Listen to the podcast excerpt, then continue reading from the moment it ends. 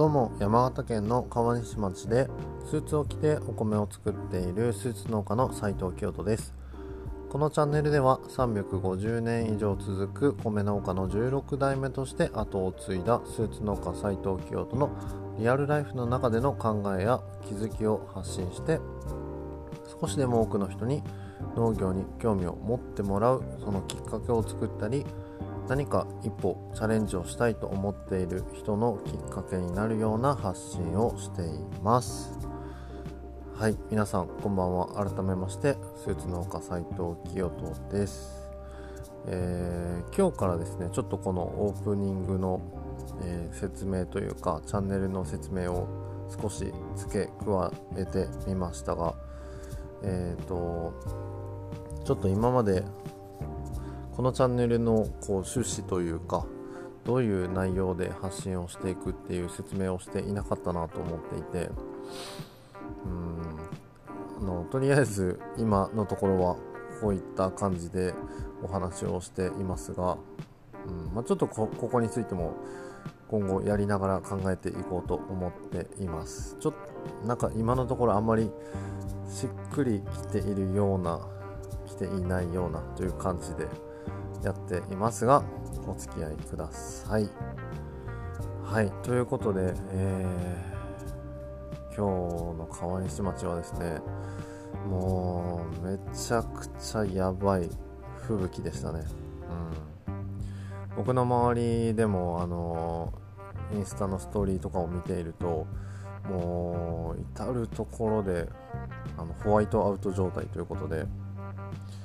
うん、今日ですね実は、えー、僕も仕事の用があってちょっと外出をしていたんですけれども、まあ、あそれ以前にですねあの今日朝、えー、娘を幼稚園に送っていく時ですね。うんもうその時点から一歩その外に出たらもう真っ白っていうような感じで車の運転をしようもんならもう一寸先はや闇じゃないな。えっ、ー、と白い世界。もう対向車が全然見えないっていうような瞬間もあったりしてもうほんと手に汗握るような感じで無事に娘を送り届けてきたっていう感じでしたね。うんもうこういう日はまあ山形の冬のシーズンだと、まあ、当たり前っちゃ当たり前なんですけどうんちょっと今シーズンここまでひどいのは初めてぶち当たったのでいやいよいよ来たなっていう感じであの運転にはくれぐれも注意をして過ごしたいなというふうに思います。はい、で今日はですね、うんと昨日昨日の話になるんですけど、まあ、新年明けたということで、えー昨日は今年一発目の授業をしてきました。えっ、ー、と以前僕のえっ、といやあれはもしかしたら一番最初の放送かもしれないないのでご存知ない方も多いと思うので改めてご説明をしたいと思うんですけれどもえ僕はですねあの普段、えー、米農家として、えー、農作業をしている農家なんですけれどもえー、今年度去年の4月からですね地元の高校でですね非常勤講師として週2日授業を持たせていただいております。はい。うんなんでっていう感じのことを思われる方が多いと思うんですけどえっ、とですね経緯をご説明するとえー、その地元の高校のですね選択科目でですで、えグリーンライフという選択授業がありましてその講師、まあ、先生を、えー、その今,、えー、と今年度の先生を探してらっしゃったということで、えー、実は僕あの知り合いに地元の農業高校の先生をされている方がいらっしゃいまして去年のちょうど今頃かその農業高校の知り合いの先生から、えー、一本の電話がありまして、えー、はい、あの今私が通っている学校の方で、えー、そのクリーンライフの講師を探しているという風な電話をいただきましてあの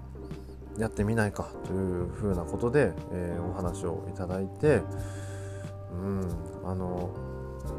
そうですね。ちょっと考えたとは思うんですけど是非やらせてくださいということで、えー、今年度春から、えー、高校での授業がスタートしたという感じですね。はい。うんなんかうんなんか自分で言うのもあれなんですけどうんなんかすごいですよね。なんかなんだろうな。この農家を普通普通にというかあの一生懸命皆さんやられてるとは思うんですけども農家をしていってあの高校の先生もするっていうような経験って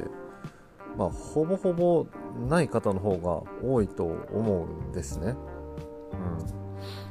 うん、でまあなんでそもそもじゃあ僕に話が来たかっていうことなんですけど実はですね僕はあのまああのなんだいろいろ SNS を通して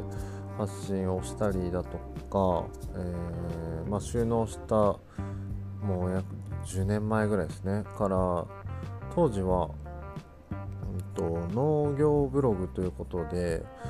毎日こうブログを書いていたりだとかですね、まあ、Facebook でそれをこう発信したりだとかっていうことを一生懸命やっていたんですね。で数年前に、えー、地元の地元というかまあ山形県内ではあるんですけれどもの高校で、まあ、授業をさせていただいたりだとか、まあ、そういう経験もありましてあのまあこの放送の趣旨にもあるんですけれども少しでも多くの人にまずはその農業に興味を持ってもらいたい、ま、そのきっかけの一つになれたらいいなということで僕はこのスーツを着てお米を作るというようなスタイルで農業をやっています。で同性だったらやっぱりその自分と同世代、まあ、20代30代だったりっていうこう若い人に興味を持ってもらいたいなと思ってやっている部分が、えー、大きいんですけれどもうんともっと下の世代、まあ、10代、えー、高校生とか中学生とか、えーと、そういった世代になかなかこう届けられないなというか自分のこの発信っていうのが届いていないなっていうふうに感じていたこともこれまであったんですね。うん、でまあそこにももっとこう伝わるといいなというふうな思いを持っていて実際だからいろんな人にそういう考えというか自分の思いみたいなものを、えー、まあ、断るごとにお話をさせてもらってたんですよ。はいまあ、今なかなかないですけどその密会に行ったりだとか、まあ、当然 SNS の中でもそういった思いみたいなものを書いたり、えー、していたんですけれどもなのでえっと、結構その僕が思っていることとかやってることだったりその考えみたいなものって意外とこう、まあ、近しい存在の人はあの結構こう知ってくださってるっていう方も、えー、少なくないというか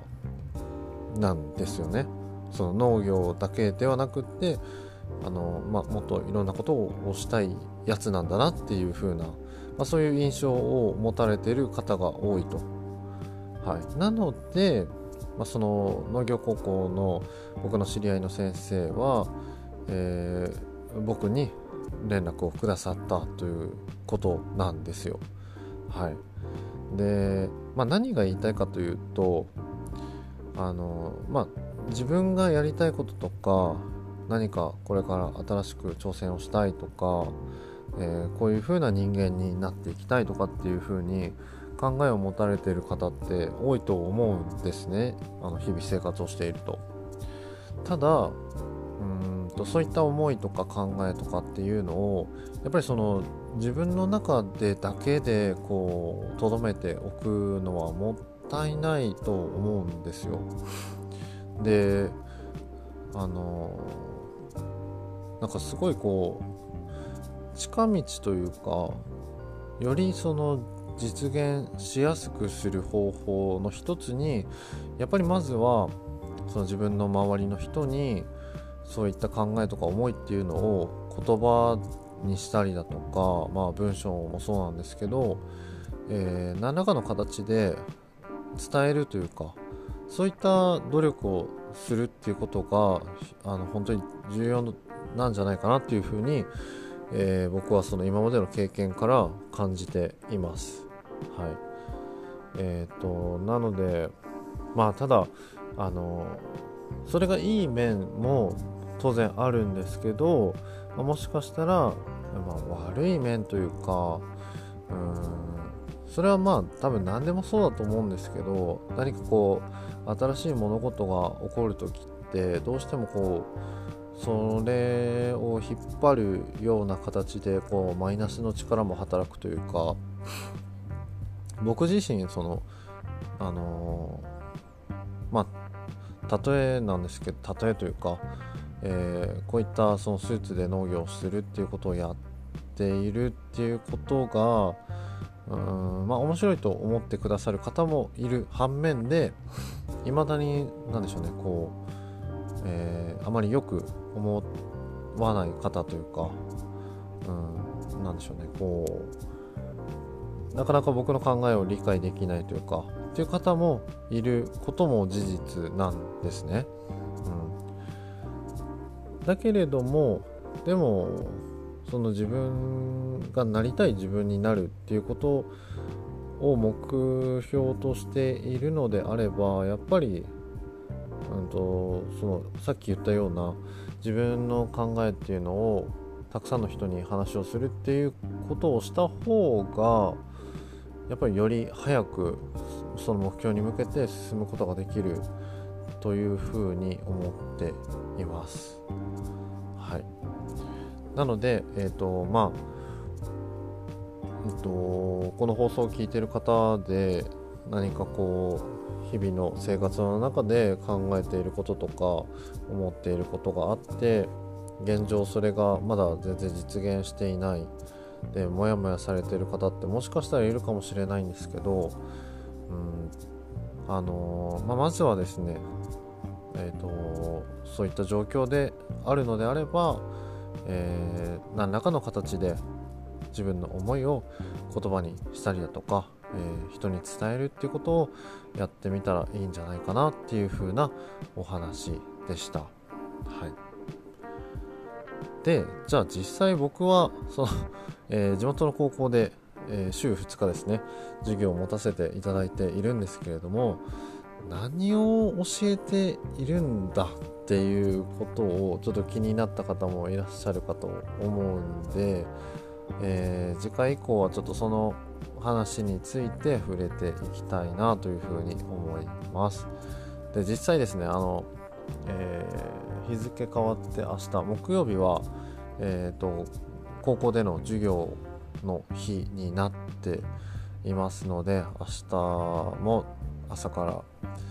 授業をしていきたいと思います。ちょっと雪の状況が心配なのでなるべく早く家を出て、えー、授業していきたいと思います。皆さんもあの、えー、いろんな状況で大変な中生活されている方もいらっしゃるかもしれないんですけれども僕も頑張りますので一緒に頑張っていきましょう。はい。ということで今日も長くなっちゃいましたが最後まで聞いてくださってありがとうございました、えー、もし僕の放送を聞いている方で何かこう感想とか、えー、意見を書いてくださる方がいればすごくありがたいのでぜひそちらもお願いします。でえっ、とインスタの方のストーリーではですね僕のあの本当のリアルリアルな状況というかっていうのを発信したりしております、えー、プロフィール欄に各リンクをまとめたものを載せているのでそちらも覗いてもらえると嬉しいです。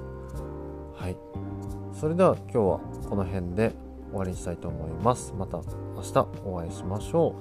う、えー、出農家斉藤清人でした。さようなら。